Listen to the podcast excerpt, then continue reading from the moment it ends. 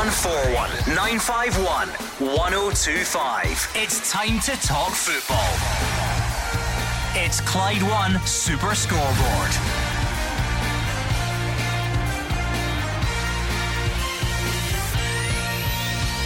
Good evening and welcome to Clyde One Super Scoreboard as we look back on the League Cup quarter-finals. Rangers will play Aberdeen in the semis after seeing off Dundee, but the performance didn't seem to impress the Ibrox crowd.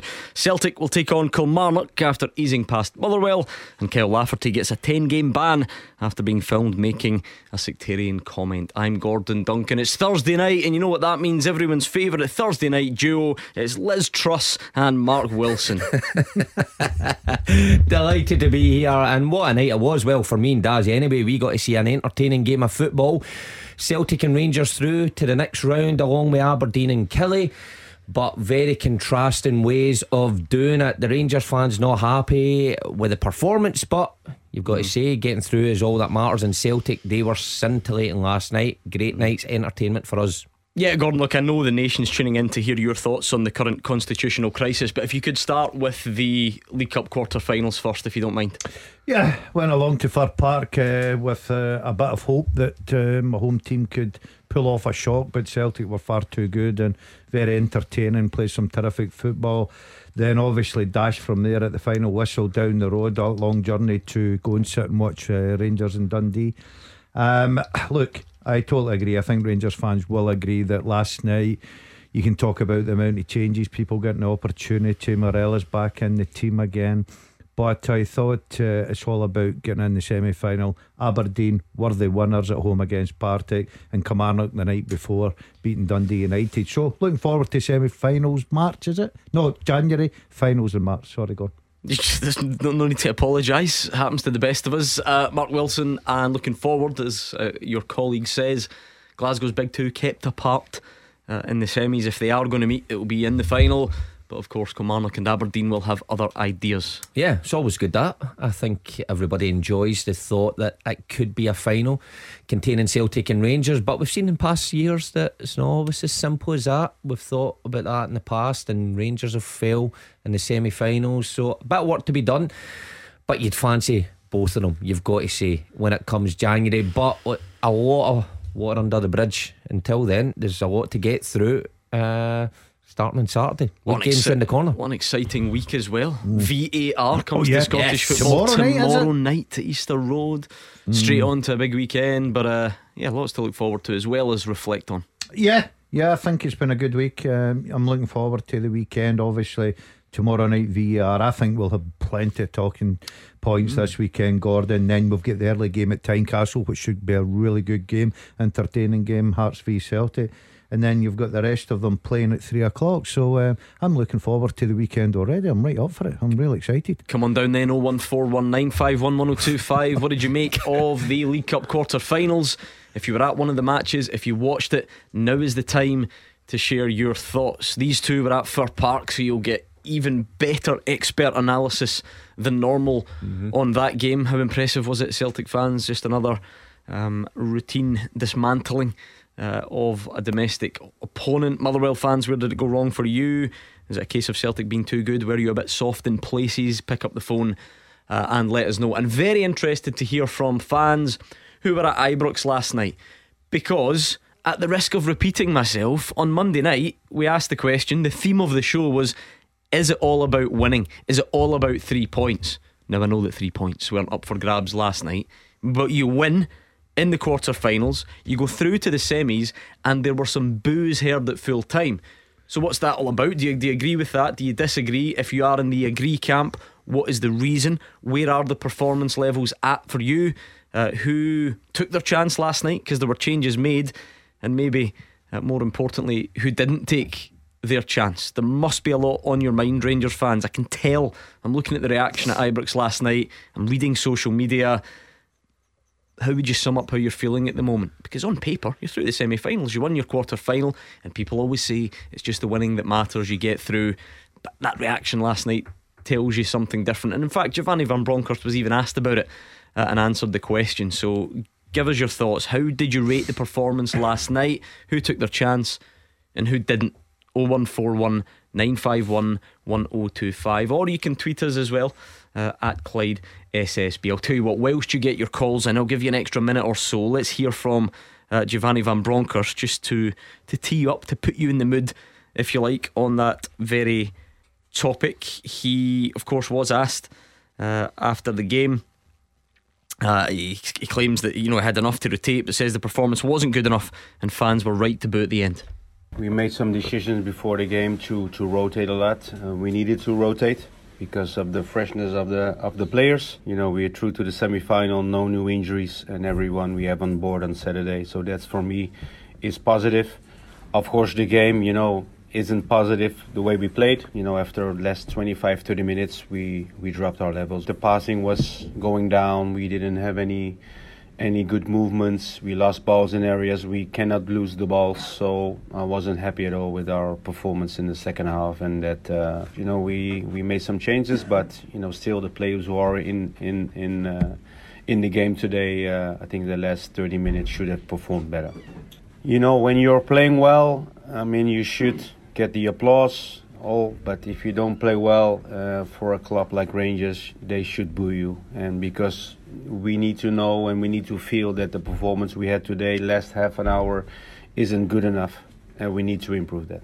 James is a Rangers fan. He is from Barhead, and he's on 0141 951 1025. How would you rate the performance last night, James? Oh, worst I've seen in a long time, gentlemen. Good evening. Hope you're all well. Thank you. I'm really disappointed more in the French players that came in to get an opportunity and to impress. Yilmaz did well. Other than that, I just think it was difficult to see where all the money gets spent. Our squad was so much superior to Dundee's. It was really, really poor.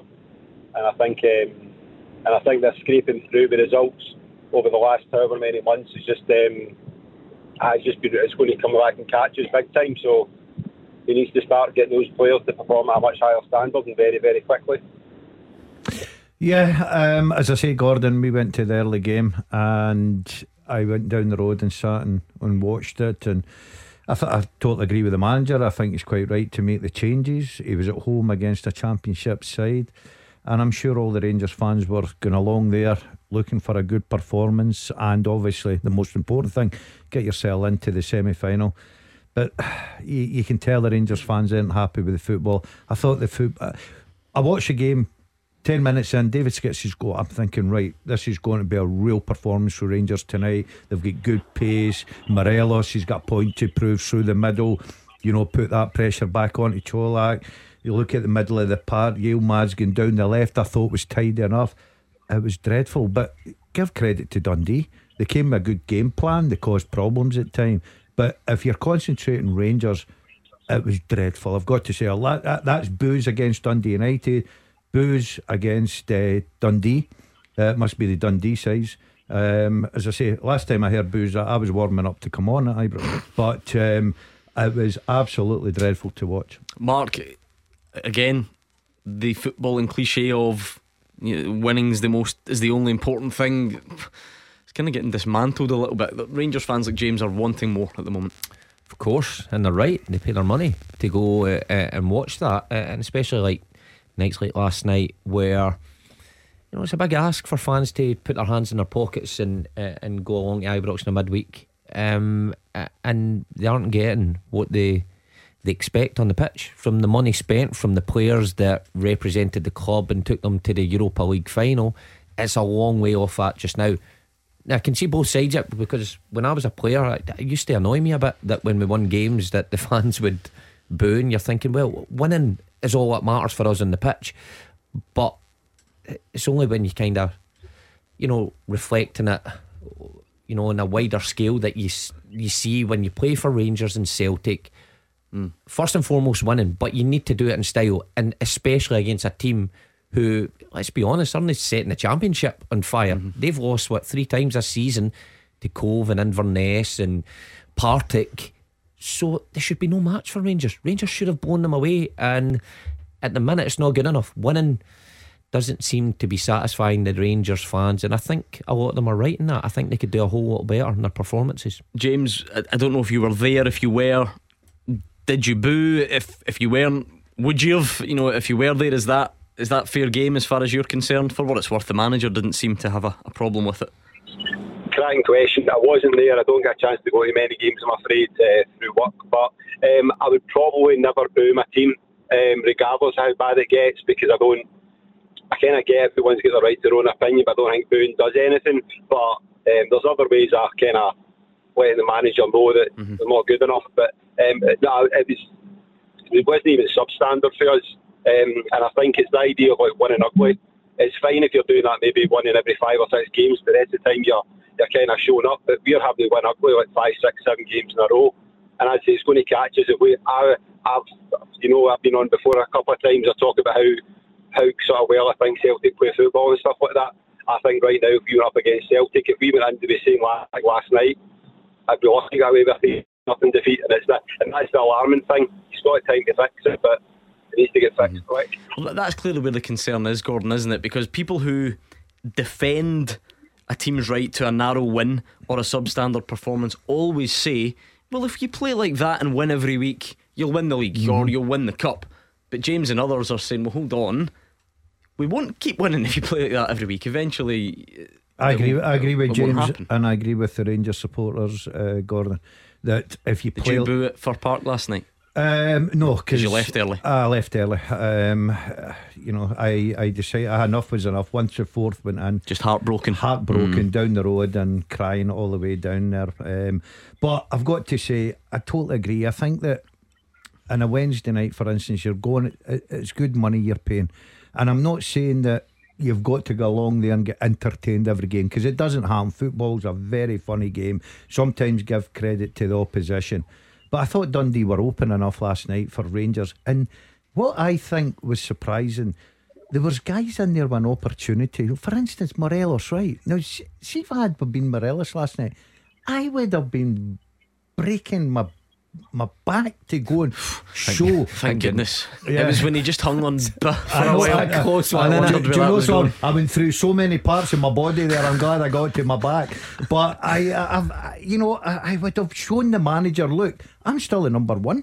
You know, you've got right there, you get Sakala, who's been in and out, Tillman in and out, Yilmaz I thought probably come out with the pass marks.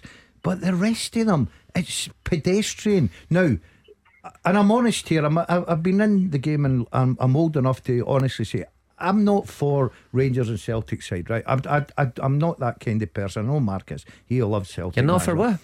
I'm not for one team rather than another. I went to Fir Park last night and I was very impressed the way Celtic played football. Right, we're in the studio, Gordon. We only watch it on TV. I'm a TV footballer. I'm an armchair supporter now.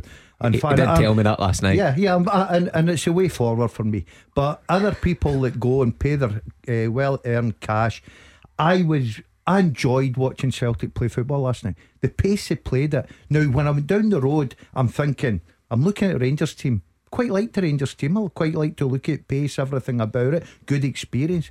The pace of the game was terrible. I mean, James, inevitably the manager gets blame. He just has to, because he's the manager, and he has to sit and take the questions about the fans booing. Based on what you said earlier, last night in particular, is that more about players? Are they the ones that are annoying you more than anything the manager did? 100%. So the ones in the fringe of the first team, if they don't take an opportunity last night against low league opposition to show what they're capable of, Sakala especially, I thought, I don't know what happened to that lad last night. I keep wishing him to do well, so I think his attitude can be great at times, but there's just probably 7 or 8 players last night that are no closer to the first team they should be because of it. And yeah, you've got tactics and you've got motivation and stuff like that, but I've heard the guys saying before that when it comes to professional football players, you should be able to motivate yourself to go out and put in a performance, because it's your job, it's what you're paid to do, and most of them just didn't do it last night to anywhere close to the level they're capable of doing it. And it's just it seems to be that substandard attitude is now becoming acceptable in so many places. That Gio comes out and says, I'm not happy and I'll deal with it, blah blah blah, but he's been not happy for a long time about it, and he doesn't seem to be doing anything about it. Yeah, it's interesting times. Rangers fans, what do you think? Rate the performances of those players last night, the whole concept of booing when the team wins. How do you feel about that? Let us know. Thanks to James. Carolyn's a Rangers fan on the line. What did you make of the performance? Good evening, Paul. Where shall I start? I just thought it was a shambles last night. The performance was absolutely shocking. I think they thought they were turning up for a wee friendly game at Maryhill Junior Park because they weren't turning up to get win. It's embarrassing to see that they struggled to even get that result, Rangers.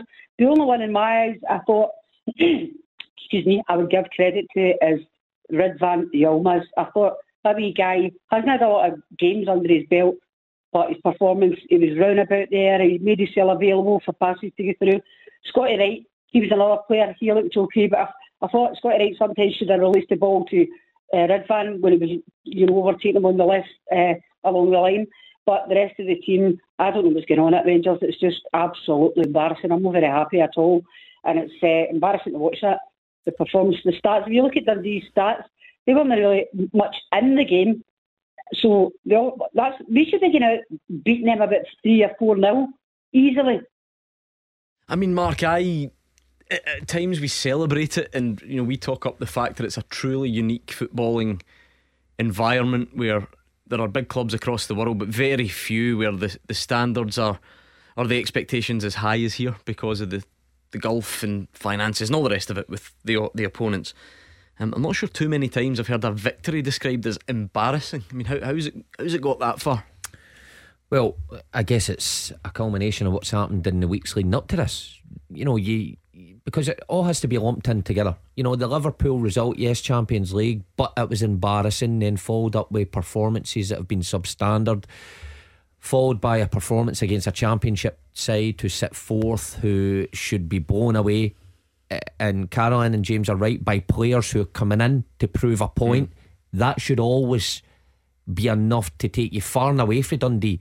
And when you, I'm not going to say scrape by, because were they ever in any danger? Probably not. But when you only get by 1-0, then you get fans coming on and venting their frustration, and it adds up to problems at the manager's door. Because I know we can blame players, but if you're changing the group and you're changing player after player, and Sakala comes in, then he disappears, then Wright's in, then Gent's in, and it yields the same results, then what's the common denominator? What, you know, I hate pointing the blame at the manager, but is there a lack of motivation there?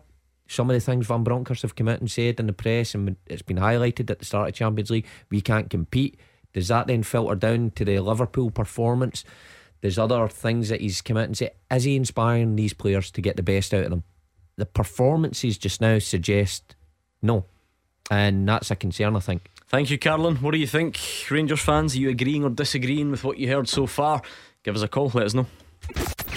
You are the voice of Scottish football. Call 0141 951 1025. Clyde One Super Scoreboard. Gordon DL and Mark Wilson are here looking back on last night's Scottish League Cup quarter-finals. The semi-final lineup is complete. CMM's not happy with you. He really? Says, tell the dazzler, Morelos got no service from Wright or Sakala or the midfield. Sakala was awful, Wright was awful, the whole team was awful, apart from the young left back, says CMM. Okay, then you're not having the young left back as well, are you? Sure. You says, so you think, but you disagree? You think Morelos individually could have done more, could have looked more like a guy that was desperate to get his place back? I think he could have brought people around, and I can understand what he's saying about balls into box and chances. The last caller, Caroline, I thought she was bang on the money. I thought if I picked two, Yilmaz at left back, probably because everybody was desperate to see him and the money they spent. I'm still waiting till he comes up against decent opposition, but the boy done as well as he could. I thought Wright, you know, come in and out the game, start it brightly, on the ball, cause problems, but the rest of them were poor. And you can't just keep saying, well, there was no service. You've got to try and make things happen yourself. Okay, let's bring in David and Paisley, see how he feels at the moment. I mean, David, I'm not sure I've heard this reaction to a win before. How are you feeling? Well, good evening, gentlemen. If you remember right, I come on the show in March after we lost to Celtic, and I come on again earlier in the season, and I said to you back in March that the manager had to go. You yourself, Gordon, tried to take me on about his European run and whatever, and I kept saying to you, any team can be lucky and get to a cup final. Now, we got carried away with the European run last year. And I'm not going to deflect for that. hindsight's a wonderful thing, and I'm not alone when I say this, that a lot and a good number of Rangers fans genuinely believe also that if the Hearts boy had stuck that one away in the Scottish Cup final, we would have lost that as well. There is no confidence in this manager whatsoever. But the big problem we have in the team at the moment is the midfield area. Now, he chops and changes week in, week out. I listened to the guy from Barhead earlier on saying the fringe players didn't come in and take their opportunity. A 37-year-old man last night was running about and covered every blade of grass. Was outstanding with Stephen Davis. Other than that, there wasn't much more after that. But there's one guy who's in our team every week, and he is the biggest problem. John Lundstram, I've said it before and I'll say it again, he's one of the poorest footballers I have ever seen in 40 years of watching Rangers Football Club. I've never seen a more slower, stiffer and immobile football player in all my life. And isn't it ironic that all the songs that were getting sung about him last year, nobody's saying a word about him anymore. But our manager seems to have a blind spot for this guy. Now, I listened to Gordon a couple of weeks ago when he said John Lundstrom's off it. John Lundstrom's never been on it. In my opinion, he had 6 good games last year. But for some reason, people were getting carried away because of what happened with the European run, etc., etc. John Lundstram is the biggest problem in our team at this moment in time. And until the manager realises that and gets back to getting Kamara in the right headspace and getting Davis and Kamara back in the middle of the park, we are always going to be a pedestrian side, and it's going to cost him his job. What is ironic is that the second slowest and stiffest player ever to be seen at Ibrox agrees with you. Yeah, I think especially this year I've not been impressed with Lindstrom at all. I said it weeks and weeks ago. I think he's living off this reputation of the song, and I think he's getting carried away with it. He needs to step up to the mark. I thought in Europe last year there was a few games he was on it, Gordon. He looked a good player and he was part of that. There was confidence about the team and everybody was doing their jobs. This season I think he's been one of the poorest midfield players. I agree there as well. I've always said, what has happened to Kamara, for instance? He's taken such a dip. He's not. You don't even expect him to play now, and yet he was one of the mainstays. He was one of the best players. We're talking about big clubs coming in and looking at him, and the best bargain for a long time. You know the price he got him from Dundee. He doesn't look the same player at all. I'm with David here. I think Lundstram has been off it for a while. I'm not putting everything at Lundstrom's door because I think there's more to it. I think Kent has been not for me. Right, not for me at all. I think Morelos, just the way he's went about his attitude at the beginning with the fitness levels, and then he's on the bench and Cholak's come in taking his opportunity, and well done to the boy. But yeah, and you look at some of the other ones, you're looking at midfield, Tillman's done nothing for me. Right, I know that Fraser Wishers, he's obviously had these moments. I mean, look at the weekend, for instance. Okay, he scored a header. Was it Dundee United at Ibrox in the back post or whatever? But I still think he's a bit to go. I look at different. Jack, unfortunately, is just in this situation where he's more injured now than anything. Davis has always been a talented player. Doesn't mean what age he is. He's still kept himself very fit. Showed that last night. But he needs people round about him and his movement. But I think there's more to just. You can't just lump this all at Lundstram, although Lundstrom's not helping. I can't remember which pundit it is, David. It might be Kenny Miller who, on the subject of John Lundstram, cuts him a bit of slack because of what you said and others, that the midfield keeps changing and every week it's someone else either side of him. You see any sense in that? No, I don't see any sense in it, Gordon, and I'll explain why. Right, okay. We've played 8 European games this season. Right, 8 European games, and in 5.5 and probably maybe 6.5 of them we have been overrun and overpowered in the middle of the park. And one guy has played in every single one of them. One guy. And it was the same guy that when a certain Mr. Brian Laudrup, one of the finest talents to ever grace Scottish football, actually states in the paper that the pace of the game is too quick for him. If you don't sit up and take notice of a guy who's got talent like that, who can see that the pace of the game is too much for a Rangers midfield player. What chance have we got of having faith in our manager when a guy like that states the pace of the game is too quick for him? But going back to the point Gordon made about Kamara, I'll tell you what the problem is with Kamara, Gordon. The manager just doesn't like Kamara. It's a well-known fact. Now, it's like you, Gordon, you and Mark, you have played in the game and you've been in dressing rooms. If you see somebody, and I'm going to be facetious here, Gordon, when I say this, right? I'll go back to, like, say, your days and with people like Andy Kennedy and things like that. If you see Andy Kennedy coming into the dressing room and you think you're a better player than Andy Kennedy and you see Andy Kennedy getting played in front of you, you're going to confront the manager. And it's degrading, and it puts your confidence down when you know that a manager is picking a player that's inferior to you in front of you. And you know it, and Mark knows it. It puts your confidence down. And that's what's happening with Glenn Kamara. That's exactly what's happening with him. Sorry to Andy Kennedy if he's listening. I think he's in Canada. Oh, I'll be fine. You can get it on the app sometimes, though.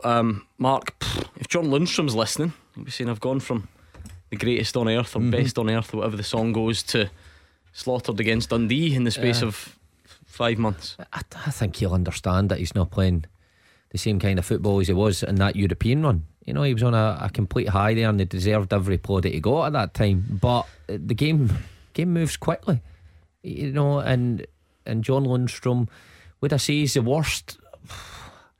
Well, it's hard to pick. David disagreed with the theory, but to be fair, he then went on to say John Lundstrom's the one that's played in all the other European games. But maybe that then backs up Kenny's point that no one else has played in them all. I was going to say that suggests the manager thinks he's the best performer in them all, or he wouldn't play. I know David thinks I was desperately trying to defend Giovanni van Bronckhorst before. Not quite the case. It's just sort of what I'm here for, to do the counter argument thing.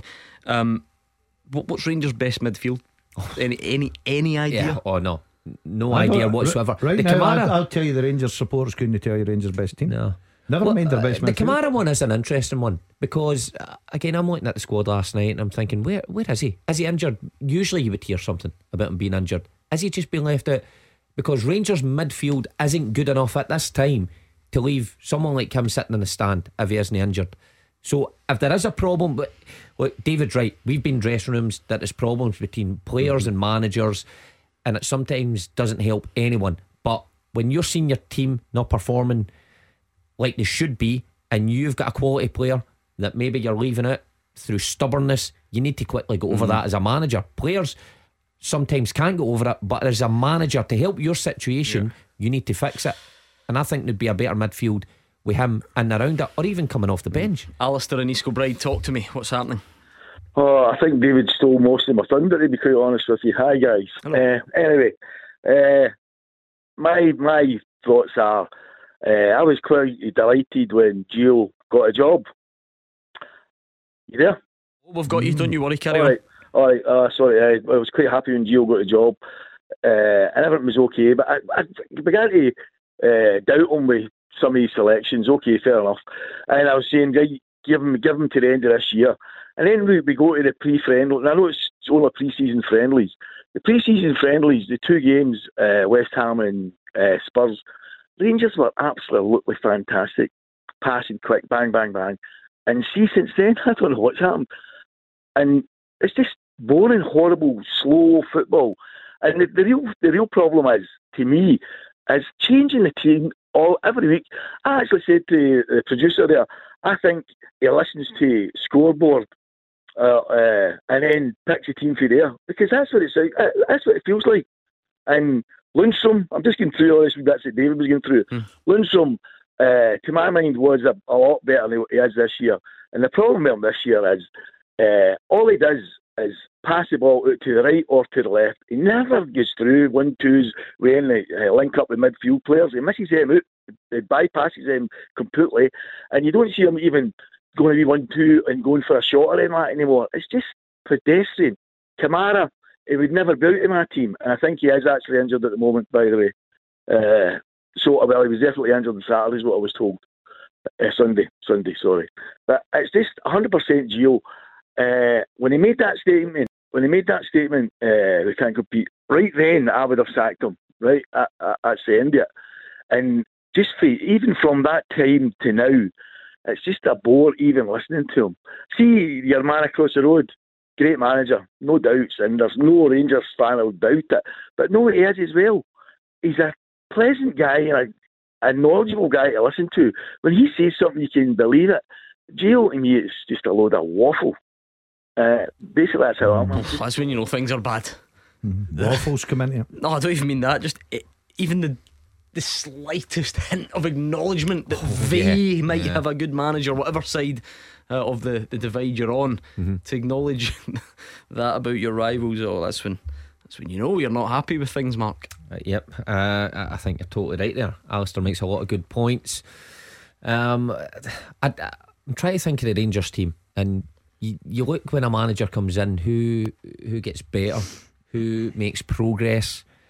Struggling to think who's made progress out of the guys that were there under Stephen Gerrard. If anything, they've went backwards. Now, no new signings, Colak and things are the exception, but you even look at the back line and Tavernier and Goldson and people like that. Barisic, worse in my opinion. Kent, definitely worse. And that's a worry, as well as the team not looking motivated, as well as your manager saying you can't compete at the Champions League level. It adds up to be a bit of a disaster. Now, the plus side is when you look at the league table, it doesn't quite reflect that at this time, but sooner or later it catches up with you. And what have we had now? 4 calls, 5 calls, everybody kind of having the same concerns. Tricky time. What about that though, Alistair? It is 2 points in the league. I don't think Marvin Bartley will mind me saying Celtic have on paper a much tougher fixture this weekend than Rangers do. That might be the case in some of the coming weeks. Is there nothing there that's giving you cause for optimism, or even a suggestion that people should lay off the team for a bit? If I was actually a betting man against my team, which I'm not, I think I'd bet Livingston on Saturday.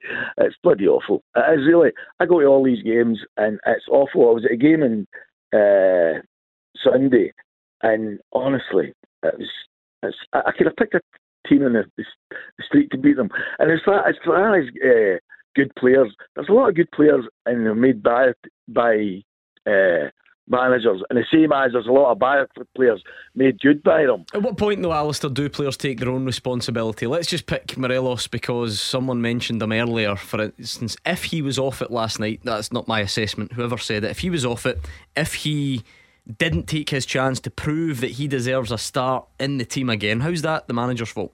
Well, I'll tell you, personally, I honestly think that Morelos was just off it last night, 100%. I don't believe for a second that he's the type of guy that downs tools. He wants to be the centre of the attraction all the time, that guy. So I just think he had a horrible night last night, like most of them did. But I think that that's down to not knowing the situation as far as going, oh, this week I'm in, or this week I'm out, I'm on the bench this week, or I don't know. And that happens. I mean... Yeah, but do you not have to try and, as a player, make the manager's mind up on some of them? Because if Morelos is left out, you can at least put a performance in to try and change his mind, no? I think he was getting about, but nothing was working. It's as simple as that. I don't think he had a good night, and I accept that. And I accept that players should try and look good, but I just think if you are like Sakala, right? We'll just go to Sakala. On Sunday he was left out, and why was he left out? Because he had a poor game against Liverpool, when the game before he was player of the match and all that kind of stuff. It doesn't add up to me. All right, he was poor last night, but I love the guy as well because he's 100% crier. But I just would get fed up. If I was a player, I would get fed up with not knowing what my position is. Not even not knowing my position, where he's going to play me. That's another one. But anyway, it's just boring, horrible, dull, and it's getting to me really badly at the moment, to be honest with you. And I left with 20 seconds to go last night so that I wouldn't boo, because I felt like burning booing, I'll tell you. That's a good shift, staying till that time. Boring, horrible, dull. But enough about Mark Wilson and Gordon Dalziel. Give us your thoughts on the phones, 01419511025. Both of them though, two, you've got not one but two eyewitnesses from Fir Park last night. So Motherwell fans, Celtic fans, what did you make of that one? Get get in touch and we'll talk about that one next. 0141 951 1025. This is Scottish football's league leader, Clyde One Super Scoreboard. Mark Wilson and Gordon DL are here. It's 0141 951 1025. You can tweet as well at Clyde SSB. Looking back on last night's games, lots of angry, frustrated Rangers fans phoning, and that's on the back of a win, by the way. Andrew Ironside says, only got to go back to Rangers title season. Gerrard made 4 changes most weeks. It's clutching at straws, looking for excuses. It's a clear culmination of mistakes and bad decisions from top to bottom. On the Celtic game, Paul says Celtic were professional and clinical, as it was at the weekend. Hatate is the best midfielder in the country, closely followed by O'Reilly, says Paul on Twitter. What about Michael on the line? What did you make of it last night, Michael? I thought we really played really well, Gordon, last night. And as your tweeter said there, Hatate's really impressive. And see, that goal he scored last night, it was no right scoring that goal. No right at all. No right at all. I don't know how he managed it, but he's probably the best midfielder in Scotland at the moment. I'm sure that would be a great debate about who is or who isn't. Specifically on him, it was like the type of goal that a very good five-a-side player scores against you, isn't it? Like, I've not seen many like that in a professional game, that sort of drag around the goalie that way. His performance last night merited it, Gordon. Mark and I were both sitting watching his movement, his running. Incredible amount of work he puts in the middle of the park. Takes up great positions. It's very hard to mark. Gets on the ball, very comfortable, and the goal was icing on the cake. He embarrasses, I think it's Ricky Lamy. Rolled him, yep. Yeah, bit embarrassing for a centre back, but take nothing away from Hatate. He certainly deserved it on his overall play. I thought last night it was a joy to watch. I thought he was absolutely terrific. I mean, look, let's be honest. You two are in the studio a lot, which naturally limits the time you get to see people in the flesh. What did you make of them up close last night, Mark? Brilliant, yeah. Better than you thought? Yeah, much better. Just seen, you get a different perspective when you go to the games and see it in the flesh. You're right, we get to see him a lot on TV, and we get to see a lot of the good stuff he does in terms of, you know, dictating, playing, nice passes, but you don't get to see his overall movement and how much he puts in. And that's what I was impressed with most last night. I mean, we see him getting taken off on a regular basis. You can see why last night. I mean, we were watching him, the amount of ground he covers, the amount of good position that he gets into, the amount of running off the ball he does and doesn't receive the ball but makes space for his teammates is incredible. It must be a dream to play with. It really must be as a teammate. And even going back, he puts in a shift. Just that rotation of those three in the middle of the park is incredible to watch. And Greg Taylor, and how him and Hatate have struck up a relationship now. The two of them know exactly how to play. It was incredible. He deserved his goal, and for me, he is the best midfielder in Scotland at the minute. Michael, were you always one who was fairly calm about Celtic passing up chances? I'm sure you weren't calm at the time, but did you always feel that would start to click into gear again? I got 2 games, Gordon, and there was a wee bit of worry, to be honest. But see, the thing is, I think I knew we were going to click into gear eventually. But as I said to your producer, I need to give Postecoglou credit for they don't stop. As I said, the mantle, we don't stop. We never stop. It's a true statement he's came out with. Every time I got 2 games, like Saturday we were outstanding, and last night again we were outstanding again last night. So it looks like we're clicking into gear at the right time. I mean, you could go through it all. All the players on nights like that are obviously contributing. We were watching the full thing in the studio because of the interesting kick-off time. Felt like right up until he scores, Abada was pretty quiet, didn't really notice too much of him. Pops up with a goal, adds another one late on. And now I know I said they've started taking chances, but actually Kyogo did miss some serious chances before he eventually gets his goal, which, you know, Ange Postecoglou spoke about that as well. We were actually I highlighted that, sitting next to Mark, well, two rows down, because he wouldn't let me sit next to him for some unknown reason, and I pinpointed Abada and thinking he's not really getting involved. I'm thinking about James Forrest at the weekend, being obviously disappointed after a terrific hat-trick. But then tell the truth, what did you say about Abada? He's not, before he scored, he's not getting involved in the game. Tell the truth, what did you say about Badham? He's not getting involved in the game, that's what it is. You said you'd take him off. You said I'd take Abada off. I 1 minute later, Abada scores. I had his number out, but I was never in any doubt, Gordon, watching it. What do you mean you're never in doubt? You're going to take him off? No, I'm talking about the overall performance. As much as they were passing up chances, it was a matter of time. It was just a matter of time. Motherwell never going to hold out. It would have needed some turnabout. Their passing was too quick, their movement was too good, and they were starting to get that, creating chances. I thought Taylor last night. Now, I was probably one of his biggest critics years ago. I've got to say, watching him last night, his movement, everything about it, his marks right there with Hatate, I just thought overall their full play was a lot sharper than I imagined. They moved that ball quickly. I was surprised at the team as well that he put out. I thought when we went there, I'd seen the team sheet, I thought that's a really, really strong side. I was surprised that Forrest was left out after scoring a hat-trick. And you wonder how, you know, that would play out. But I'm with Daz, the way that they approached the game, the attitude on a night like that, because you got to remember, these guys last week are playing in the Champions League and everything that goes with that. And then, no disrespect to Motherwell, 6:15 kickoff at Fir Park, not the same atmosphere, but they approach it the exact same way, and that's something to be kind of in awe of, because I know how difficult it is sometimes to really get yourself up for things like that. But those players, exceptional performance. I mean, Michael, into the semis, it's probably a bit of an obvious question. Celtic win the League Cup fairly often in recent seasons. Is that every bit of priority for you again this time? Yes, indeed it is, Gordon. Hopefully we'll go and win the treble this season. We didn't do it last season, so hopefully this season's the season we do it. Setting the sights high. Thank you very much to Michael. Let's quickly hear a bit from Ange Postecoglou, his take on the game. I'm pleased with our performance. Obviously, I think we could have scored more for sure, but just in general, I thought our football was really good tonight. You know, playing cup game away from home.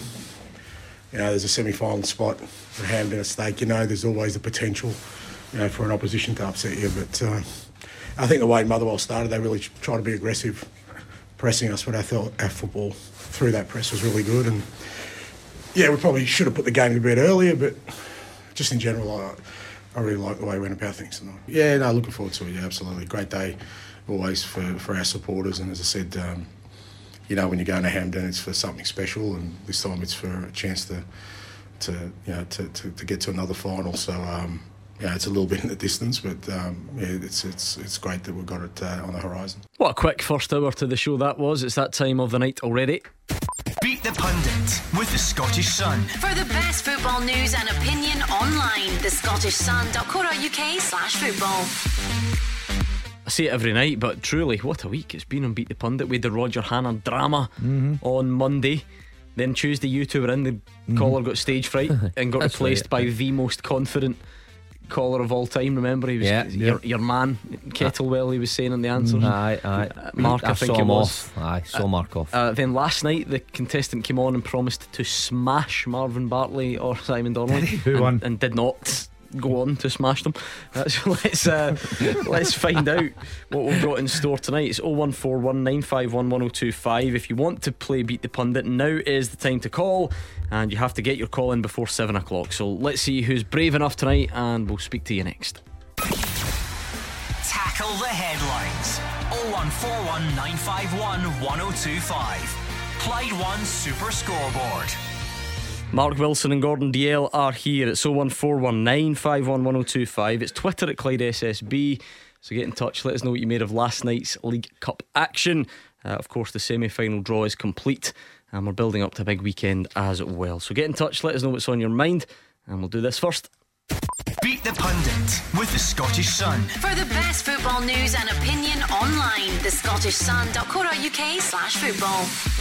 Come on down then, Beat the Pundit time. Gordon DL, you okay? I thought you were having another stool episode. No, I was and by stool I mean the seating option in the corner, because I don't know if you've seen this, you've got internet fame having fallen off your stool during one of the ad breaks the other night. The video was there, it's on Twitter, Instagram, TikTok, YouTube, all the rest of it. And thank you. I like the slow down version that shows your facial. What about the noise it makes? Panic.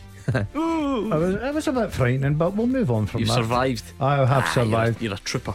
Let's bring in Robbie and Paisley, who's going to play tonight. How's it going, Robbie?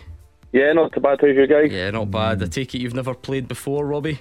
No, I've not, no. Do you always do alright when you play along at home? Sometimes. Just kind of laugh at Gordon Mark all the time. Yeah, good. Well, listen, that's what we're here for. So heads it's Mark, tails it's Gordon. Let's see who'll be laughing tonight. And it is tails. Back in the hot seat. You've played the last couple, have you? You've been in good form. I played Tuesday. I played on Tuesday. Right, okay. By the way, remember the clasp. Oh, that's right. You've not lost since the clasp. Since you started clasping your hands. Yeah. Robbie, wow. I'm lucky, mate. How does Gordon's can we do a bit quickly of research here? How does Gordon's unbeaten run compare to Liz Truss's time at 10 Downing Street?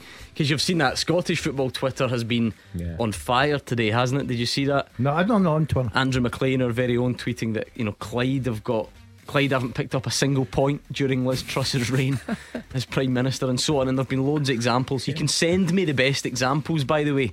We'll maybe have a bit of fun with that at the weekend. Send me the best examples. Has Gordon Deal lost since Liz Truss was in office? I would think yes, probably. No, I'm unbeatable just now. And Robbie's panicking. See, for a bit of context, apparently you lasted 5 times as long at Airdrie as Liz Truss did in the Prime Minister job. That was even longer somehow. Anyway, right, let's give Gordon some Clyde 2 to listen to, and we'll get the clock ready. Robbie, 30 seconds. Answer as many as you can and pass if you don't know, okay? No problem. Right, let's go. 30 seconds on the clock, and your time starts now. Who's the youngest player to play for Celtic in the Champions League this season? Abada. Who started in goal for Rangers in their most recent Scottish Cup final? John McLaughlin. Who opened the scoring for Aberdeen against Partick Thistle last night? Duke. Name a fan-owned club in the Scottish Premiership. St Mirren. Which German club did Rangers sign Rabi Matondo from? Oh, pass. Name the only SPFL side whose club name begins with a B. Brecon. Who's St Mirren's most used goalkeeper this season? Oh, pass. I can't even remember. Okay, no worries. Let's bring Gordon back. Gordon got us. Yeah, I think they're tough. Yeah, man. The hands are really clasped tonight. Right, okay, you ready? Right, go. How are the friction burns on your palm last week from the repetitive strain injury? They're okay. They've healed. When you were holding on to the zip line. I'll tell you what, it's fine. Come on, I want to get involved in this. Let's go. Who's the youngest player to play for Celtic in the Champions League this season? Ralston. Who started in goal for Rangers in their most recent Scottish Cup final? McLaughlin. Who opened the scoring for Aberdeen against Partick Thistle last night? Name a fan-owned club in the Scottish Premiership. Motherwell. Which German club did Rangers sign Rabi Matondo from? Leipzig. Name the only SPFL side whose club name begins with a B. B. 3, 2, 1. I don't know. Time. Look at that face. Oh. B. Sheer panic and blankness. Tell you what happened to the hands clasped technique? It's gonna fall apart. I listened to him there, and the magic left me. How do you think it went, Robbie? Thank God, Liz Truss and design. Alright, okay, Robbie. There were moments there where that was a good game. I must admit, honesty's the best policy. I 100% would have gone with Robbie. I would have gone Abada for Celtic's youngest player. You went Ralston. It's Matt O'Reilly. He's younger than Liel Abada. Right, okay. There we go. That's gotta be right. I don't know people. Robbie's you hearing that, producer Callum? That canny be right. By Robbie thinks he's as Pisces as well. You better check that out. We'll get back to that. John McLaughlin started in goal for Rangers in the most recent Cup final. Duke. His real name is Luis Lopez. Scored for Aberdeen against Thistle last night. Fan-owned clubs: Motherwell, St Mirren, Hearts. 3-3 after 4 questions. Decent. B. I still don't know who B is. Decent standard. Okay, producer Callum, go on then. Tell us. People will be able to hear you. Go on, have your big moment of fame. October for Abada, November for Matt Ryan. Oh, he's sneaky. There's a month in it. You happy with that, Robbie? I'm happy with that. Robbie, he just gestured. So his big lurch in the corner with the hand. Producer Callum gestured towards Robbie there. That was rude. Schalke was Rabi Matondo. So is unlucky. The only SPFL side whose club name begins with a B. Robbie was the closest because he at least gave me something, and he went for Brecon. But in case you hadn't heard, Robbie, they got relegated out of the SPFL. They're not even in Scotland anymore after he worked with them. Still nothing from you. I still can't get that. Who's the newest team? Or the Rangers? No. Who's the newest team in the SPFL? Who got promoted into League Two? Bonnie Rigg. Bonnie Rigg Rose. By the way, I wouldn't have got that. I'm fine with that. 3-3 I'm fine. I'm fine with that. No, oh no, because Robbie got one more question. Oh, what was it? Who is St Mirren's most used goalkeeper this season? Well, it's not Carson. Of course it is. Is it? You get that? Robbie didn't get it. Yes, Robbie!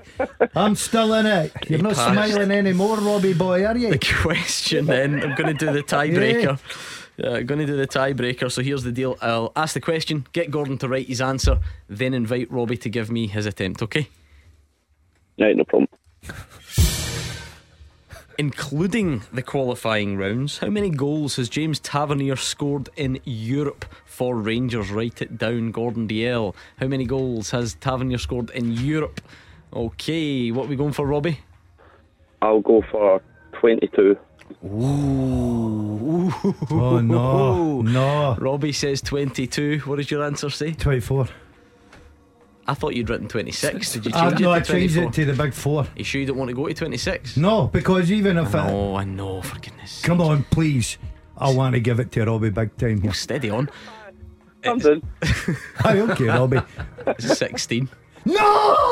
Go on, Robbie and Paisley. Yes, Robbie. Oh, I hate a time breaker. Well done. He's still calling you to sign. Liz in the corner. Well done, Robbie. The sign ball's on its way. Happy days. Brilliant. Well done, thank you, Robbie. There's no joy in that tiebreakers, I guess. And now Bonnie Rigg Rose. So tell me, what's your new technique? Because up until now, the hands clasped had worked for you. Do you know something? The bee done me there. A bee for Bob. That destroyed me. So what are you going to do now? I don't know. I'll need to try and get a new technique. Because you were wearing the headphones like that, like almost across your eyes. Aye, is something Star Trek? Schalke was a poor one for me as well, I've got to say. But we just had a genuine call in to say, why are the panel joking about the Prime Minister? She's a woman who's lost her job. It's not funny. I wasn't joking. Sorry. Aye, you should really be, sorry, you should to anyone who's offended out there. There's only one person that should have lost her job. I was reading, I think she still gets 115 grand a year for the rest of her life. She'll be fine. So I think she'll be alright. Good to know no one's lost their sense of humour though in these testing times. I know. Who is that? Called him out actually. Listen, get Robbie, real, would you? Robbie wanted me out because he gets better than me. I think you should actually consider your position after that loss. I was too. I hate that. Bonnie Rigg. Okay, Mark. Well, that's easy. By the way, I've got to say, you know your leagues. You were going to say Brecon. Yeah, I was going to say Brecon. You were going to say Brecon as well. Yeah, I was. A Schalke one, but it was terrible. And by the way, it's a double win for Robbie, because of course he's got the family tickets to the tennis. Oh, did he? As well. Does Robbie know that? I hope Robbie does now. Tennis. Hope he's still listening. But even if he does, he'll just give them to someone else, and they'll be very popular. You listen to Robbie. Robbie's no friends that like tennis. Nah, that's a good prize this week. No, it's darts. The Billie Jean King, the Billie Jean King Cup by Gainbridge. It's basically the Women's World Cup of tennis. So you can get the biggest tennis stars battling it out at the Emirates Arena from the 8th to the 13th of November. There's more than 100 countries involved. It is the largest annual international team competition in women's sport. Wow. When does it take place? I just said the 8th to the 13th of November. Thanks for listening. We get down. And I'd like to see the passes up for grabs just by playing Beat the Pundit this week. I was actually no bad at I wanted to go and see the Davis Cup, but unfortunately I couldn't get. Well, go along and see that. You two go along. A couple of tickets. How did your date night go last night to the football? Because last we spoke about it on Tuesday. There was a bit of debate about whether you were going together. You said you asked Mark if he would come and paint your windows, window frames. In return, you would make him dinner, go to the game together. And I'll be honest, I didn't think you would actually go. Did I, to be honest with you. I was only cancelled. What do I say? Every night on this show, I've got eyes on you two at all times. And as soon as you got within 200 yards of Fir Park, I received a picture of the two of you walking. Quite honestly, looked like hand in hand. I'm going to say some jacket that isn't. It's horrible. Oh, it's lovely. I'm going to be so serious here, right? He turns up at my house. Now, I'm a 9-iron away from Fir Park, right? Easy, into the wind. A wedge for me, but whatever. Yeah. He turns up with a pair of hiking boots on. I'm looking, thinking, we're walking. Seriously? Hiking boots. We're walking. Gordon. A big back hill. It was about 12 degrees last night. He then takes off, right? like John Cleese and Red Bull, he's away. Boom. I don't even get that reference. I can't go the big long stride. I can't even keep up with the guy, and I'm having to run after him and shout. Then we struggle to get in. You've got one hat and you're 62-year-old. What's happened here? Did you get that wrong on the Matt O'Reilly? Oh no! Producer Callum's just sent me a message. Oh, it's a retake then. Who is it? Oh, who should be resigning now? No, because he would have won. You said Ralston. It just means that it just means Robbie wouldn't have had to go to the tiebreaker. Robbie should have tucked you away in normal time. Get Robbie back on. Do you know what's worst about this? Callum came into the studio. He's given Robbie the gesture, as if to say, you shouldn't have questioned me. They weren't even born in the same year. Oh, that's a big error. That is massive. Can't get the staff. It's not been a good week. His Dundee United team got beat. He was hopeless at 5 or 6. I was going to say he's performed. He's performed a U-turn, but I better not say any no political jokes before we get in any other trouble. How can you get that wrong? Justice prevailed on the tiebreaker. Yeah, so hold on. All the things you've criticised this guy for on the show in the past, you're now expecting me to take on board that he walks too fast.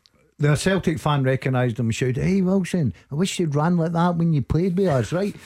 That's not true. I made that up. I've never seen anybody walk so fast. And then he wouldn't have let me sit next to him. We nearly never get in. So you leave it down to this guy to sort out the tickets. Do you know who I am? No, he gave it all the way up. I hate when you do that. But I was saying to him, don't do that. You better have sorted this out. We better have tickets. I said, where have we to sit? We have to sit anywhere. I said, you can't sit anywhere. Doesn't work like that now. So we go in the doors. They're not in their seats. The press that video. The women shouted about fans not being in their seats. That was you two. She was behind you two at Fir Park last night. We go up. They're not in their seats. The press door is empty. The press door's empty. We go to walk in. This woman comes from nowhere. Nearly cleans him out with a rugby tackle. Oh, much quicker than me. You're not getting in. And you're not on the list, and we're on the list. He's given it. We are from Super Scoreboard. No, you shit. I said we are from Motherwell. I'm standing there with a big beamer, thinking this is horrendous. People are walking by thinking, look at these two clowns. They're not getting in. That's just another day in the life. The woman's showing me the list to show proof that we're not on the list. I'm saying to him, you told me we were on this list. So the woman says, you need to phone somebody. I said, get on the phone and get somebody here. So sure enough, it was out of order. You phoning Stevie Hamill 10 minutes before kickoff. I must admit, I started asking her name, and he starts saying, what's your name? You're getting reported. You're getting reported on radio. The woman's panicking. But you know how he's dead disgraceful. He's straight faced, Gordon. So he just walked away. Meanwhile the woman's walking beside me, panicking, thinking he's for real, saying, look, honestly, I'm just doing my job. I said, don't worry, he won't report you, but you want to get a shout out anyway. Her name was Chris. She was a lovely, lovely woman. What was her name? Crystal. And the reason I know that, because I hit her with a cutlet. Oh, what's your second name? Gail. Crystal Gail. Rubbish. Did you look in your ball? Crystal terrible, ball, right? Terrible. But then she started giving me a full family tree, didn't she? That's like Crystal. Anyway, I'm not interested. With friends like these, Mark Wilson, who needs enemies? Roger Hannah's just texted in the question of the night: how fast must Daniel Kuzan walk? And he no hiking boots. Funny, Roger. Anyway, that's a long time ago. Pretty sweet under the carpet. It was a good evening to spend. To be honest with you, Yumi, £6 for coffee. Producer Callum didn't even go Dutch on the coffee. I am giving you my Twitter login details. You can handle all the tweets I'm getting about Matt O'Reilly and Liel Abada, right? Don't blame me. That's shocking. I get her. You can't be getting questions wrong and beat the pundit. It's not so much. Is Welsh no younger? I don't think he's played. Let's not add. He has played. Let's not add him into the mix. Is Welsh younger? Forget it. Ignore it. You said Ralston. But it doesn't matter. Welsh must be close by the way. He's 22. Is he? Right, let's bring in Martin, who's a Rangers fan on the line. How's things, Martin? Are you well? Yeah, fine. How yourself? Yeah, not bad. Are your team making you feel a bit less well about things, or are you going to come on and defend things a bit tonight? No, I'm not going to defend it. I think last night was the last straw for me. When I was watching the game, it was like Dundee made the disrespect to Dundee that Rangers would be putting into bed well before, like one goal in 10 minutes and then nothing. it's always like, there's no urgency to Rangers. The caller earlier on said about the games against West Ham and Tottenham. Yeah, they looked exciting, they looked fast paced, but you know you're doing that to get your shirt for the start of the season, so you're putting yourself in the frame to get started. So I don't take that as obviously a great example, but I think for me. Feyenoord fans warned a couple of Rangers fans all over internet, Instagram and stuff that the game is going to be quite boring with Van Bronckhorst at the helm, and it's turned out to be that. I don't see who would come in if we were to let him go, but I think things have changed. But I can also take a stab and say that the board's to blame as well in the transfer window, where we get so much money last season for the Europa League into the Champions League was sold to the players for close to £30 million, and we bought virtually nothing in the transfer window in January, and we didn't spend full the end. There's no disrespect to the players we brought in, like Matindo and Tillman, but I don't think they're cut out for the Scottish football. Supposing last night, Gordon, it's more than just the narrow victory, clearly. I'm listening to what Martin's saying about the way it was played, the goal early, because to cut teams a bit of slack, you can't, no matter who you're playing, you can't just turn up and win 4 and 5 nil. It's not that simple. So you would almost understand that if Rangers had created loads of chances, just couldn't quite find it. You know, it's off the bar, it's hitting someone in the backside on the line, and then it goes on long and they can't find the breakthrough, and they only end up winning 1-0. That probably would be easier, wouldn't it, than what happened last night? Because Martin's saying you score early, you think you're on for a comfortable night, and actually you don't create that many chances thereafter. You don't knock down the door. It doesn't look like it's going to be convincing.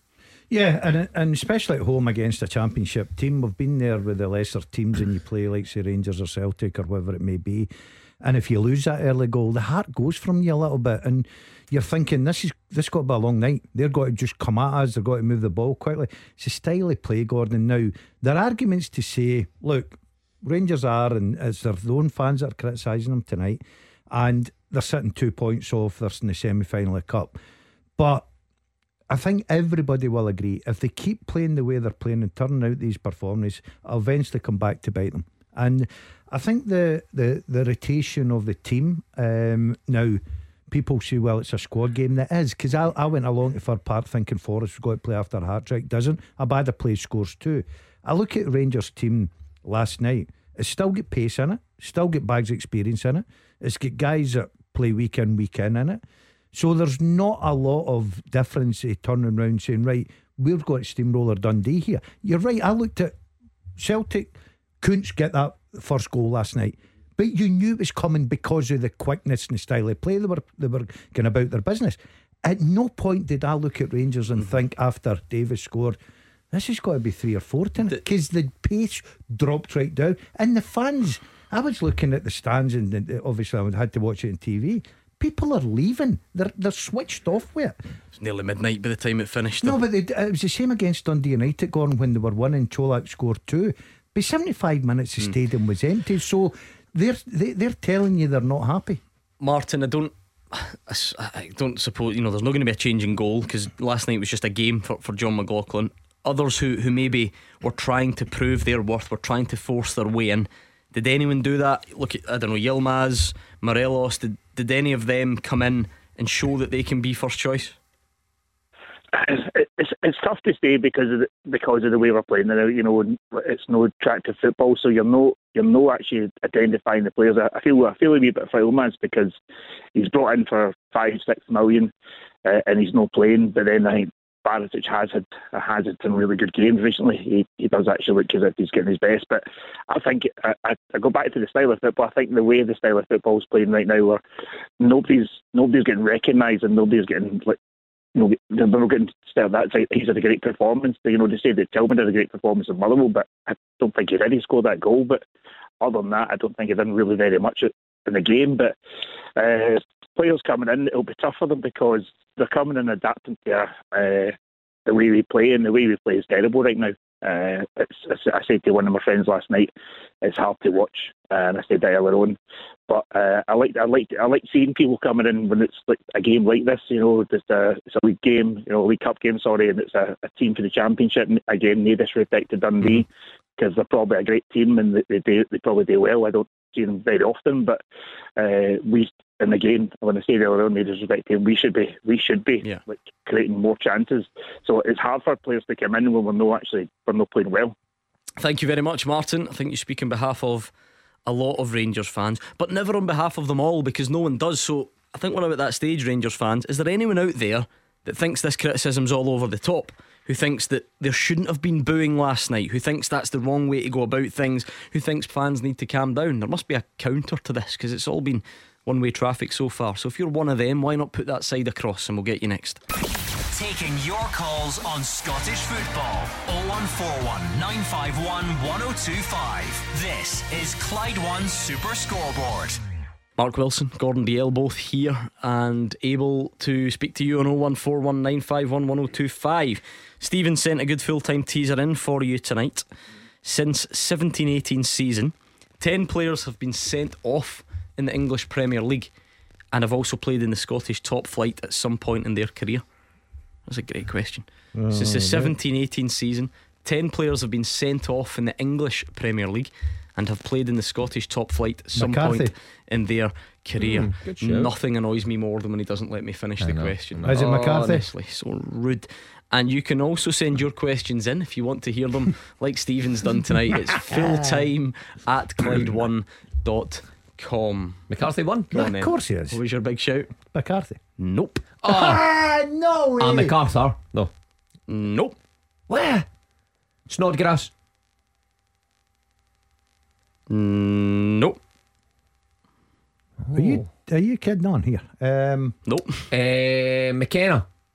No. Scott McKenna. Andy Robertson. Yes. Against Spurs. We got there. Was that on? Was it on Harry Kane? Aye, that was... Everyone losing their minds over it. Yeah, he was there not a similar tackle on Andy Robertson? Exactly. Or something like that. Good outrageous to see we're not bitter about it. Kenny McLean, Andy Robertson. No, but he did get sent off in the Championship the other night. Did you see it? No. The TV evidence wasn't conclusive, but it was like an off the ball sort of swing of the arm thing that the ref obviously spotted, and he was just about out of shot when it happened. Anyway, John Fleck. No. It's a rope assist. Wow. That's hard on. It looks. Yeah. Since 17-18, 10 players sent off in the English Premier League that played in the Scottish League at some point in their career. Jermaine Defoe must be one. No, you're getting worse. I'll give you some thinking time. You need think to defenders. Why? Don't know, just think defenders. Clint Hill. Nope. It's really bad from you two. Yeah, really, really bad. Are you sure? Yeah, terrible. Okay, leave it there. Well, let's bring in Billy and Clyde Bank. Billy, how's it going? I'm not bad, Gordon. How's yourself? Yeah, can't complain. It'd be better if these two would hurry up on those answers. But how are you feeling about Rangers scenario at the moment? Into the semis, 2 points off the top. Yeah, I'm not detecting a lot of positivity, Billy, and that's an understatement. No, see, Billy, I'm with you. I didn't see the game last night, obviously, because I was working, and I seen the team before I started, and I was like, yeah, this is a good team. And then at the end of the shift, I was like, 1-0, fine. We're through to the semi-finals. My main point is these boo boys. This absolutely disgusts me. I know the fans have got the rights to complain because they pay the money and all the rest of it, but see to boo your team coming out the park. And I know Mark and Gordon have both played professional football. So if you're coming out the park after a defeat or even a win and your fans are booing you, is that no distraction? You know what I mean? So these players are coming out the park last night saying, right, we've won, we're in the semi-finals, and then fans are booing them. I've been watching Rangers since 1976 and I've never once thought about booing my team, and I've seen them with some scary games. I mean, Clyde Bank, I was there when it took them 5 times to beat Clyde Bank. I seen the game against Hamilton, beat them 1-0. I think it was, I can't remember the player that done it, in the Scottish Cup. But I've never once thought about booing my team. And I think it's absolutely disgusting to boo your team. You pay your money and you've got the rights to complain or voice your opinions, but never ever boo your team. I think it's, and I just want to know the panel's thoughts on that and how they would feel Mark? Well, I've been there before, and it's not nice as a player. I said earlier on, as a player, you're annoyed, especially if you've won. Well, I was going to say, I wonder if we need to add a third category to this. The simple question that I think, you know, Billy's saying, you should never boo your team. But we're not talking about a boo after a defeat, are we? We're talking about after a win. Yeah. So as a player, your job is to go out there and win. And I said earlier on, it's Celtic and Rangers. It's much more than that. You need to find a way. You've been booed off after a win.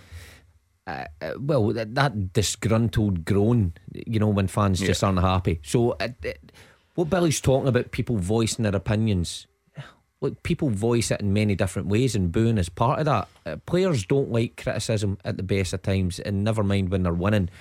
But it's a way of the fans telling them that they're not happy with what they're seeing, and probably them voicing their concerns. If you keep playing like this, this won't do. You will be undone somewhere along the line, whether that be Livy at the weekend or in a couple of weeks' time against whoever else. The fans have a right to express their concerns, and it's a way the players maybe just thinking, look, we've won, but you know, this will catch up with us.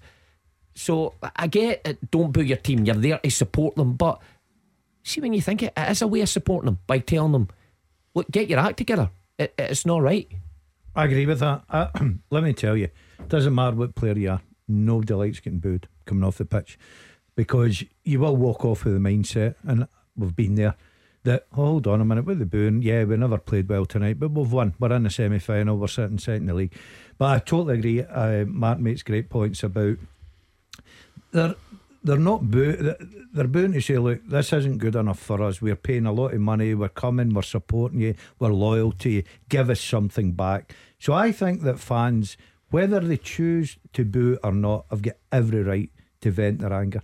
Every right, as long as it's done in a right way, Gordon. Doesn't mean to say they're not going to come back. What do you mean, boo at the right volume? No, as long as it doesn't get to individual players. All right, and like vitriolic stuff. Yeah, yeah. If you're booing the overall performance and saying, look, that wasn't up to, because we expect so much more, I think they've every right to do it. You still finding reasons to be optimistic, Billy? Yeah, I do, yeah. We're into the semi-finals. We're sitting second in the league, 2 points behind. I know I'm not even talking about Europe, but no, I think we're doing okay. Fair enough. I think those that are booing probably want more than okay, but I understand where Billy's coming from, because those are cold hard facts about the domestic football. Thanks, Billy, it was nice to hear from you. I want to squeeze one more in if we can before the break. Shirley is in Renfrew. What do you think, Shirley? I was saying before there that I think the only reason the Rangers fans I'm still holding a bit of grudge and a bit of anger is the defeat by Celtic. I'm a Rangers fan, and I know it hurts when Celtic beats you. Europe, I didn't expect to go further than, you know, like possibly squeeze third. Mm-hmm. But we knew we weren't going to do that well in Europe, because it's a big competition. You know that you can try, and you know sometimes you get these surprising results. But we were never, there was never the heart there that we're going to, you know, come first or even second. It was always we might get third. So there's not a problem. The Rangers fans aren't angry at that. They're still holding a grudge with a 4-1 defeat to Celtic, and that hurt. It hurt me. It hurt all the rest of the Rangers fans. I don't think Rangers are doing that much wrong, really. I mean, they're winning their games. They had one draw. They've not actually had a defeat. Celtic have had a defeat. You know, when you think about the pros and cons, yes, they've won every other game that they've had, and beat us 4-1, but I think that's the problem, that they're still hurting for that, because they haven't come back from that. They've played normal football, mediocre football, but they haven't played their best football, and I think that's the problem. Yeah, I mean, Mark, if it was all about results, that would be hard, verging on impossible to argue with from Shirley, because Giovanni van Bronckhorst hasn't lost domestically to anyone apart from Celtic. Yeah. So it's not like Rangers lose loads of games. For instance, if you had been on a desert island for a few months and you just tuned in tonight, you would then be surprised to get to this stage in the show to learn, and by the way, Rangers haven't lost any domestic games apart from the Celtic one. I think Shirley makes good points, because the game against Celtic brought kind of into sharp focus the differences between the sides in terms of style and tempo, and obviously the result on the day. But after that game, the style and the tempo from Celtic has remained the same, and Rangers has remained the same as well. And you're always going to get compared Celtic will always compare themselves to Rangers in this league, Rangers fans to Celtic and how they're playing. If one side's doing great, then we want to match that. That's the idea. And the style and the manager at Celtic just now is so far away from the style at Rangers and the perception of the Rangers manager. That doesn't translate into points much on a league table or whatever. You're right, so it's close in that. But in terms of the entertainment factor, the individual performances at Celtic, there's a huge gap. What about that side of it, Shirley? Because on results, you are right. As we said, you know, that's a fact. You can't really argue with it. All the other Rangers fans who disagree, I assume they're unhappy with the performance level. Do they have a point? Well, individually there is performances. They're making silly mistakes. I mean, Lundstram, I mean, he made about 4 or 5 bad passes, and yet he can be the hero in another game. If it's an off game, if he makes maybe at least 1 or 2 bad passes, Giovanni at that point should come in and make the change. You need to, sometimes you need to take something away for them to fight for it to get it back. And I think maybe there's a wee feeling there for me where I can watch a game and say, look, that's his forced mistake. If I made a forced mistake in my job, I would certainly be put up for it, and I'd be taken away and, you know, probably chastised for it and asked to come back at a later date with a better result. So I think he's not quick enough at showing his hand by saying that was a bad performance. Is that because he doesn't have anybody to replace him? Possibly. He doesn't believe that the players he's got on the bench are good enough to replace. That's a different discussion altogether. But I think at that point in time, Giovanni needs to look at who's not performing and make the decisions quicker. His counterpart at Celtic is making decisions right away when he sees they're not playing. He takes them off right away, puts his replacements on, and he gets the same kind of game. I don't think Giovanni's making that decision as quick as he should. I'm not saying he's not a bad manager, I like him, but I think he could make the decisions a little bit quicker. Yeah, I just the look on Gordon's face when you suggested that after a couple of mistakes, because if that was the case, you taken away. But do you know what? That'd be gone. On a serious note, it's a great point. Yeah, because it really gets to the sort of crux of some of the issues. Because Shirley's actually defending Rangers to a point, and she likes Giovanni van Bronckhorst, believes he's a good manager, but has got some very specific criticisms that she feels strongly about. And I think you probably agree with her. I think a lot of Rangers fans will agree with her. I think she makes some good points there about the manager. When you've got a feel for a game, you're watching a game, you've got a feel for the next game, when to drop players, not drop them. But I think that looking at Celtic, they use their squad rotation a lot better than what Rangers do. I think they use their substitutions quickly and more efficient than Rangers do just now. I just get to where Van Bronckhorst is. He can't, you know, the one thing I liked about him last night, he did come out and sort of put his hands up and say, look, that's not good enough, they deserve to boo. He knows the standards. He's been there. He's been a top football player.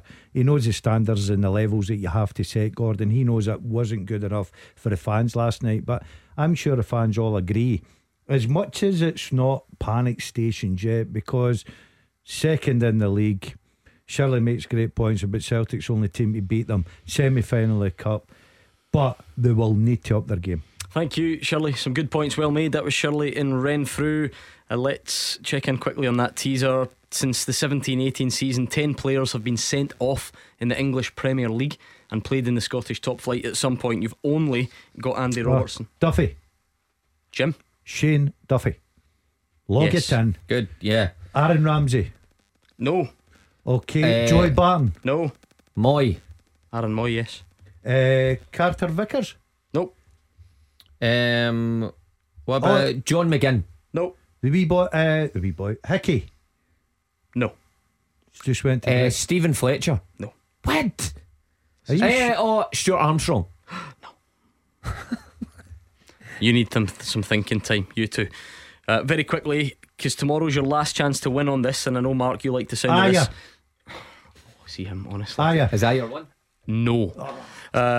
Mark, you like the sound of this earlier in the week when we discussed it. It's the UK's first Level X. It's now open at St Enoch Centre in Glasgow.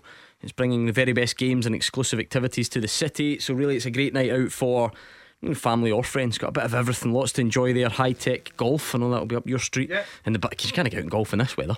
No, so you might as well get the high tech stuff. VR experiences, next gen arcades, plus lots more under one roof. And all this week on Bowie at Breakfast, Cassie, who's covering for George, is giving you the chance to win a night out there worth £300 no less for you and your party at Level X. So listen to Bowie at Breakfast tomorrow, final chance to win, and hopefully we'll get the rest of the answers to this teaser next.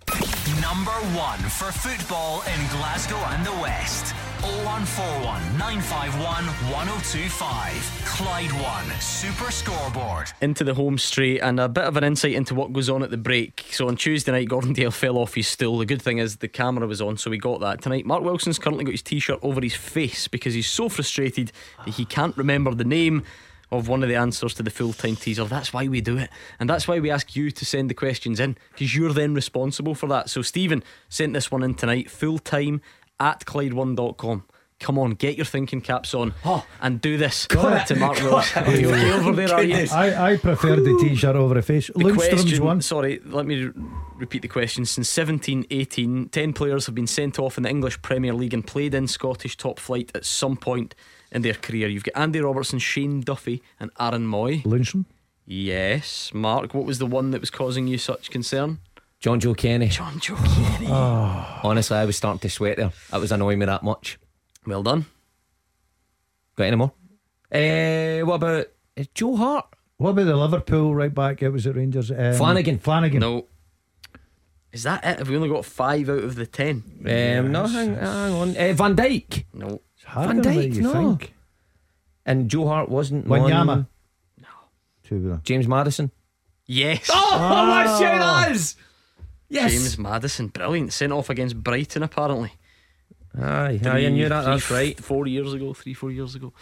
Odson Edward hasn't been sent off, has he? Nah, he doesn't tackle anybody. Neither does. I don't know if James Maddison tackles that often. There's a few on here that you wouldn't associate with. Schmeichel. Kasper Schmeichel. No. He did say Joe Hart, but that's not one, is it? It was wrong the first time, and it's still wrong. Why did you? Maybe right the third time. I'm buying time thinking. Okay, the only other clue I'll give you just now, because you're really struggling. Yeah. There's still 2 Scots on there. So not only have they played up here, but they are Scottish. Charlie Adam. Yes. Right, that does. Brilliant. Thanks. When I got that. Okay. And the other one? Stephen Naismith. Again, you wouldn't put this guy down in the tough tackling hatchet man red card bracket. Ryan Fraser. Superb. It's Ryan Fraser. How'd you get that? Brilliant. That was brilliant. Let's go slaughter you there. You happy with that? Ryan Fraser. Wee Rizal. Okay, I played against him. I tell you that. And you know, you do your coaching badges and you go down and you get runners. But this time it was Scotland under 21s. So they wanted somebody to play against. All I was is doing our coaching badges. I get put a right back. Who am I playing against? Ryan Fraser. I couldn't believe it. And this is after 20 knee operations. And he's just running at me. Just good coaching points there. My goodness, that was horrendous. He's and I think I'm going down there just to coach and watch a few sessions and take notes and that. And I'm playing right back against this guy. I think his mum was a bit of a sprinter back in the day. Oh, sure. I'm sure that's the story. I hope I made that up. I'm now worried. Yeah, I'll stick to it. Verify that. No, I'm sure he told me. So there we go. Yeah, that must be true then. Apparently that's where he gets the sprinting gene from. I've certainly seen that side of him when he was sprinting by me. What about McKenna? Oh, he's not played in the Premier League. I've said McKenna. Hold on. He has played in the Premier League numerous times in the Premier League. But we established about 15 minutes ago that was wrong. Fraser Foster. No, right, listen, we'll get the rest before the end. Just wonder, right, 24 hours time. I was going to say we'll be 6 minutes into the game between Hibs and Johnson, but we won't. It's a 7:30 kickoff. So the joke still works. We'll be 21 minutes in to Hibs v St Johnstone. Will we have gone to VAR yet? I hope so. Yeah, I hope so. In the first quarter of the game, we're not spending all that money if we're not going to use it. Drink it will be like that. You know, when you get a new jacket or whatever and you wear it too often, it's roasting. You're like wearing constantly got it on. 100%. If we're paying for the electricity bill on the VAR hub, do you think the ref will seize them? I think he'll be over at that monitor like 15 times in the game. By the way, how under pressure is the first call going to? Who's the ref again? Well, Willie Collum's the Or the VAR guy. On the VAR. But Kevin Clancy, I think, is the on-field referee. Well, you've got to say, two experienced guys handling the first one. But I do think, bear in mind, because you know the way, I feel like this is my role's taken on. I've got a new job description. It's going to be like VAR explainer on here, because that's the way it's going to need to be for a while. They'll only go over to the monitor if they're advised to by the VAR, and only for subjective things. They'll never be asked to go over for an offside call. They'll never be asked to go over even for a, was it in or outside the box sort of thing. They'll be asked to go over if they think a tackle. You might want to have another look at this. But the so-called factual ones, was that in or outside the box? Was the ball in or out of play there? Was it on or offside? They won't be asked to go over to the monitor for that. Can the referee ask for a VAR review if he's not sure about something? Yeah. Nah, well, I don't really think that's the way it works, just in terms of the time and how quick it's all happening. It's going to be that the VAR's in the ear, basically saying, well, yeah, I mean, maybe I guess that's they can the next communicate. Step. No, I mean, it's not like it's a two-way communication, but I think already they're just constantly looking at things anyway. It's not that. Surely there must be moments in the game that they think, did I see that right? And surely if we've got technology, then there's no harm in saying, look, can you just have a look at that? Surely it's a split second thing to get it right. Anyway, whatever the score is tomorrow, listen, it's interesting. It's the start of a new era in Scottish football. It's something we're all going to have to get used to, because it's not going away. And the first call will be at what time on Saturday then? 5 past 5. Will we get the first one to say, why did they not check that throw in that happened 6.5 minutes before the goal? I've even seen people complaining today, because there was an explainer video put out by the Scottish FA. All the clubs put it out as well, to tell you what VAR will and won't look at. And people saying, I can't believe it won't look at second yellow cards that could lead to red. But it doesn't do that anywhere. I know they've got, we're hard on ourselves, but by and large, we're following the same rules as everybody else. Use of VAR. I know, like, different number of cameras and whatever to some leagues, but they all differ. But that explainer video, we're not making this stuff up. The people that complain will be the ones that have not watched that or read the rules in their entirety. They'll just be coming on and complaining about anything. But what's new? I don't watch Scottish football's like that. I don't watch it. The guy whose voice is on it, Clueless. Is it you? Any more on the teaser? You can't get in that, have you? I get about. We've went through every player that we can possibly mention. Well, not yet, you haven't. So give us a couple of clues. Yeah, they're tough. Really, really tough. The last couple. Okay, sent off. It was a brief loan spell at Kilmarnock, and he was sent off for Newcastle against Wolves. I've given you his. And he's got a brother who was also Longstaff. Yeah, Sean Longstaff. Oh, I forgot about him. The last one. That's good. Wouldn't have got that. No. His former team Hibs are playing tomorrow. He also played against Scotland at Hampden just a couple of weeks back. Backman?